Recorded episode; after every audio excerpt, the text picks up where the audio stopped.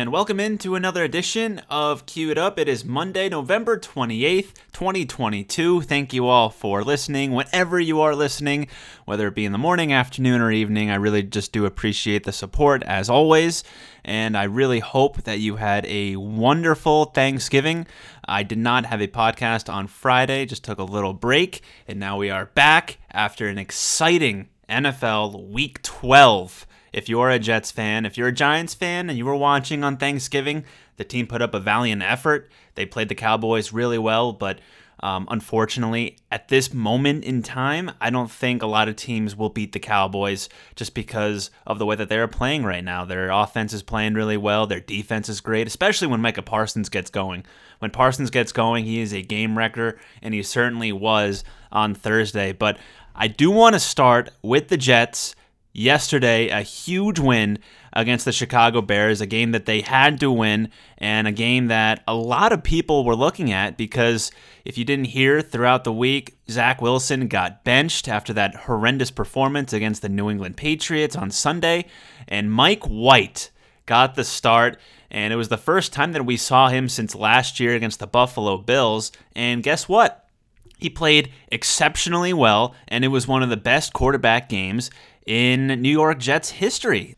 You really can't make it up. Zach Wilson has been the quarterback for just about two years now, and he hasn't even come close to the performance that Mike White had. And it even goes back to last year, too, when White was playing against the Bengals. He looked really, really good, and he now has two of the top five greatest passing games in New York Jets history. Granted, the Jets do have a dearth at the quarterback position over the years, but I mean, Mike White looks like he can stay around for a while. As long as he plays somewhat up to what he did on Sunday, he doesn't really have to play 300 yards passing, three touchdowns, no interceptions, but you know, just move the ball 220 yards passing, a touchdown or two, no interceptions, no turnovers, and he is going to be that quarterback despite how much the Jets want to go back to Zach Wilson. All we heard throughout the week was how the Jets need to get Zach Wilson's psyche back, they need to work with him. I don't care about Zach Wilson now. I really don't. It's about the Jets and it's about this team going to the playoffs and possibly winning a couple games and doing something because their time is now, especially with the way that this defense is playing. They were held back because of their quarterback, and at this point, you can't get held back because of your quarterback. This team is ready to win now. If this was a three or four win Jets team, I can see it. Stay with Zach Wilson. Let's just trudge to the end, and let's see if this guy is the guy. But right now, the Jets don't have any time to waste. They, their margin for error is very small, and they need a competent quarterback. And right now, Mike White seems to have the hot hand. So go with Mike White, and we'll see how it goes from there. It was a great start on Sunday. He has had a history of putting up really good performances. And believe it or not, this Jets offense looks the best when Zach Wilson is not the quarterback. We even go back to earlier this year where Joe Flacco was the quarterback and he was putting up very good numbers. They were throwing it a lot, he was completing a lot of passes. It's a good old fashioned West Coast offense, throwing it four or five yards every single time, three step drop, get the ball out. But with Zach Wilson, there's just something off and it just does not look like how this offense is supposed to be run. And we saw it with Joe Flacco. We saw it with Mike White last year. We saw it with White yesterday. This offense looks different when Zach Wilson is not the quarterback. I don't know what it is. It sucks that we have to come to that realization as Jets fans that our number two overall pick is not the guy that we thought he was going to be, and that the Jets wasted a number two overall pick on this guy. It sucks. It really does suck. But right now, the Jets are in a good position despite that and uh, they have a really tough game coming up against the Minnesota Vikings. That game will be on Sunday. I'd assume that's going to be the top game that CBS does with Jim Nantz and Tony Romo, so that'll be fun, but it's going to be a really good game. And just going back to this game yesterday, it started off very, very poorly for the Jets. They they did score a touchdown, but then the Bears, they just marched up and down the field with Trevor Siemian the starter, and actually, before the game, I, we were driving to the stadium and we put on the radio and we hear that Nathan Peterman is going to get the start, the former Bills quarterback who probably owns the worst performance in NFL history as a quarterback. I think he threw five interceptions on like six throws, um, but he was going to get the start. And I was so ecstatic about that. But then I get to the stadium, and all of a sudden I see Trevor Siemian out there. So I'm just like, what the heck happened? Definitely some sort of botch with Adam Schefter or any of the other reporters that put that out there. Uh, the Bears PR department was very quick to say, whoa, whoa, whoa, wait. I think, uh, you know, Trevor Siemian is going to be a game time decision, so let's not rush to conclusions that Nathan Peterman is going to get the start. And Siemian ended up getting the start, but it didn't really matter for the Bears as they got pummeled, especially in the second half. The Jets just took over. The defense started off a little slow, but then they came on, and the offense was there. Garrett Wilson caught a touchdown. You have Elijah Moore getting involved on the action. And how about the new running back for the Jets, Zonovan Knight? I think his nickname is Bam. Bam Knight playing really well, just elevated off the practice squad. And it just goes to show that I'm not saying that this running back is terrible, but it just goes to show that it really is a product of the offensive line. I'm talking about the running game. You can put anyone back there that is at least somewhat competent, and they will look really good. And the Jets' running game was great. It complemented their passing game, which was awesome. I mean, just watching that performance, being in the stadium, seeing a quarterback that knows where he's going to go with the football, making accurate throws, it must it must be just a delight for the offensive coordinator Mike LaFleur to actually have a quarterback that can throw the ball accurately. And that's what Mike White does. He's not a guy who has tremendous arm strength or great athleticism, but he's a guy who knows where he's going to go with the ball. He reads the coverage well, and now we know why the Jets elevated him to being the second string quarterback because remember, he started the season as the third string behind Wilson and Flacco.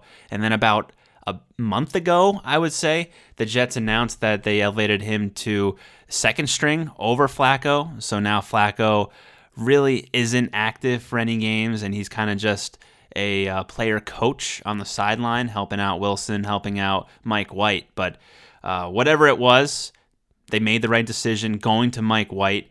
And I am really excited about the prospects of this team moving forward. They were out of a playoff picture last week. They are back into the playoff picture this week. And we'll see if they can replicate this performance against the Bears and do it against the Vikings. The Vikings defense is definitely a defense that you can throw the ball on. This is a defense that gave up over 300 passing yards to Mac Jones. So I expect this defense to uh, give up a lot of points against this Jets offense and vice versa. I know the Jets defense is very good, but this is a world class Vikings offense with the best wide receiver in the NFL in Justin Jefferson. So that'll be a terrific game to watch on Sunday. As for the Giants, they played the Cowboys very well. It just came down to a couple plays in that second half, specifically that fourth down, and I think it was two or three. Jones dropped back to pass, and he flipped it to Saquon Barkley, who could not make the catch. It was a terrible throw by Daniel Jones, and that really ended up being the difference. The defense played pretty well. Kayvon Thibodeaux finally showed up, made a few plays, but in the end, it was just too much Micah Parsons and too much Cowboys offensive firepower. So the Giants were definitely undermanned against the Cowboys. The Cowboys have one of the best rosters in the NFL, and if you look top to bottom with the Giants, they are certainly outkicking their coverage and playing much better than anyone's expectations. So, from that perspective, the Giants are playing with a little bit of house money going against the Cowboys. I know Giants fans going in thought that they definitely could beat the Cowboys, but right now Dallas is just playing so well. And a lot of people call that game, the Giants and Cowboy game, the Odell Beckham Jr. Bowl, because whoever won that game would get Odell Beckham. It has not happened yet. Odell actually got into a little bit of a off the field issue over the weekend, getting kicked off of a plane just because he wasn't treating a uh, flight attendant with respect, and he was just talking down to him, and uh, make ended up making a huge scene, and it got into the papers. Don't really know what went on. We've heard both sides of the story, but we just don't know what the facts are.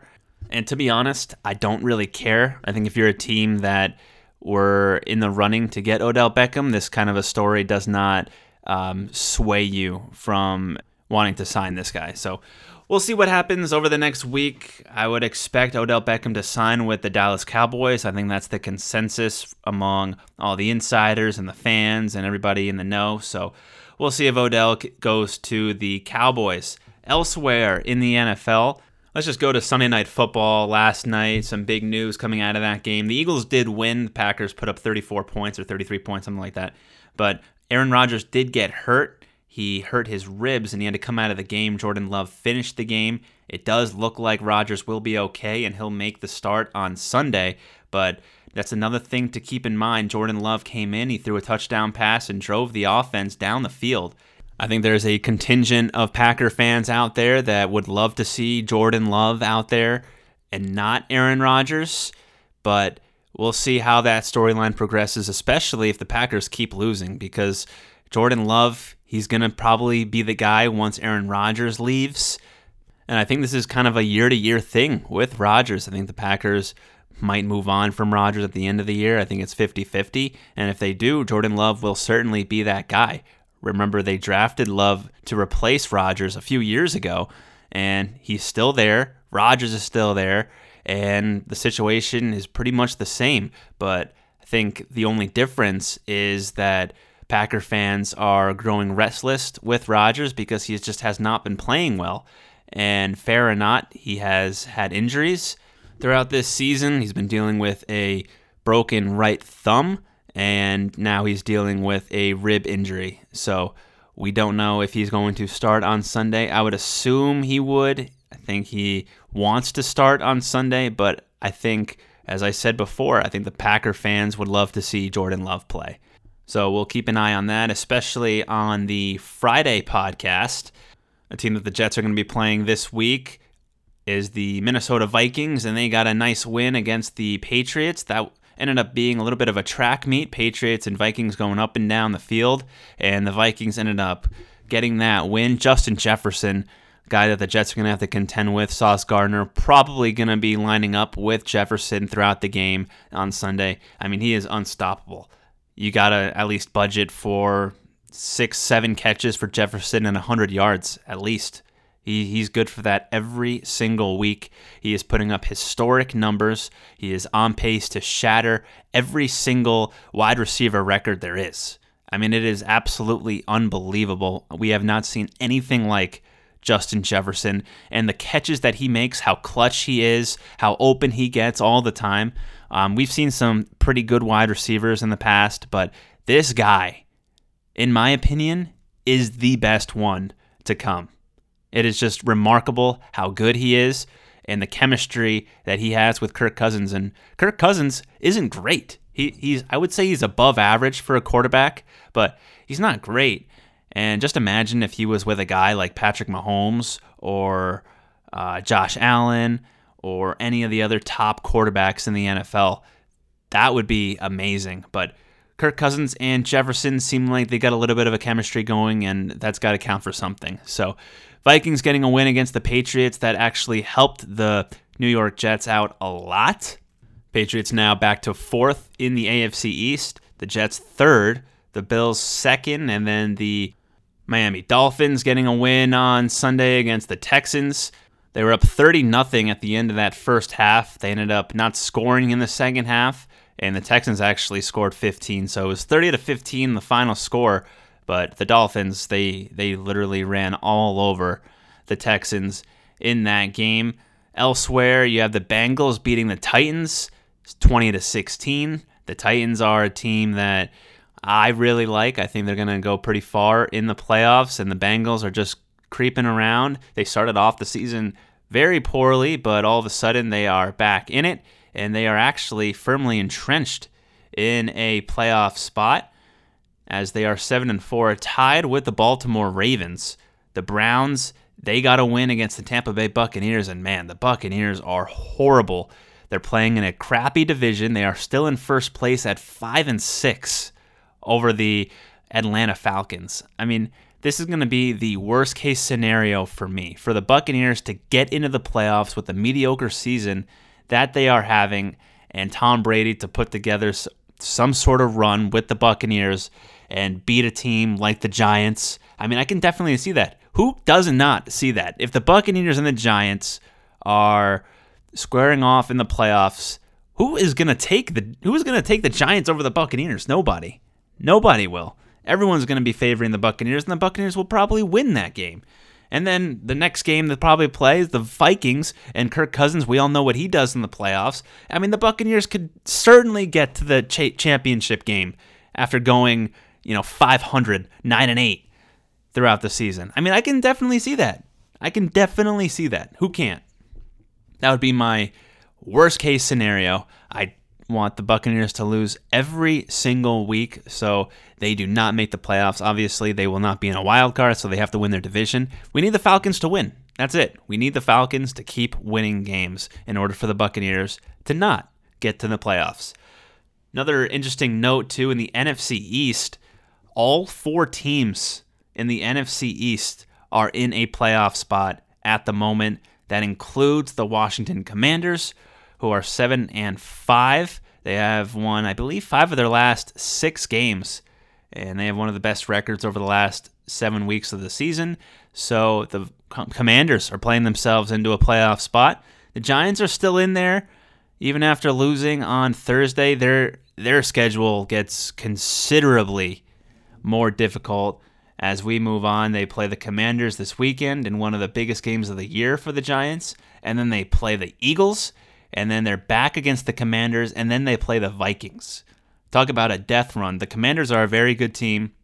The Eagles, we all know the start that they've gone off to, and they got a win last night against the Packers, and they play the Commanders again, and then the Vikings. So the Giants, they needed to play really well early on in the season, and they did. They got some wins under their belt, and now if they can just eke out two at the next four, if they can beat the Commanders once and then somehow win a game against the Eagles or the Vikings, then they'll be in a good spot. Even if they go one and three, that'll put them at eight and seven going into the last couple weeks of the season. I think eight and seven is a good spot. So if they can just win one of those four games, they don't even have to be 500 over the next four games. But if the Giants can win one of the next three, I think they'll be in a pretty good spot, at least to make the playoffs.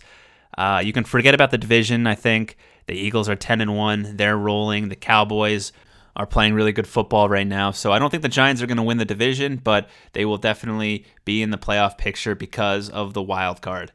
So I think that pretty much wraps it up for the football part of this. There really wasn't any other news. Josh Jacobs had 300 yards from scrimmage, including receiving and rushing, so that's a pretty legendary performance for him. I'm just trying to look quickly. The Chargers, they won 25-24 against the Cardinals. Kyler Murray called the uh, the scheme against the Chargers, basically calling out Cliff Kingsbury, saying schematically we were we were fricked. We were we were not there. So that's calling out the coaching staff of the Cardinals. We'll see how that goes throughout the season because they just they just signed Cliff Kingsbury to a new extension. They just signed Kyler Murray to a new extension. So those two are married and they got to get it together. The Chiefs they rolled against the Rams 26 to 10. And that is basically it. There was some baseball news. Jose Abreu signing with the Houston Astros, a three year deal. So he'll be playing first base, replacing Yuli Gurriel.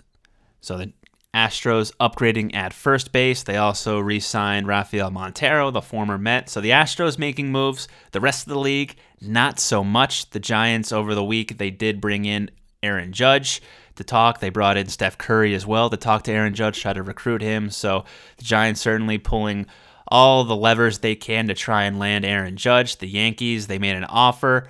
I would assume that Aaron Judge declined it and we'll see if the Yankees can re up their offer or if the Giants just pluck him from the Yankees altogether.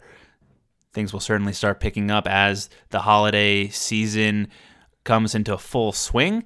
That'll do it for me on this Monday edition of Cue It Up. I will be back on Friday for sure to recap everything that happened throughout the week. Thursday night football, Patriots, Bills. I'll recap that, and then I'll also go over week 13 in the NFL right here on Cue It Up.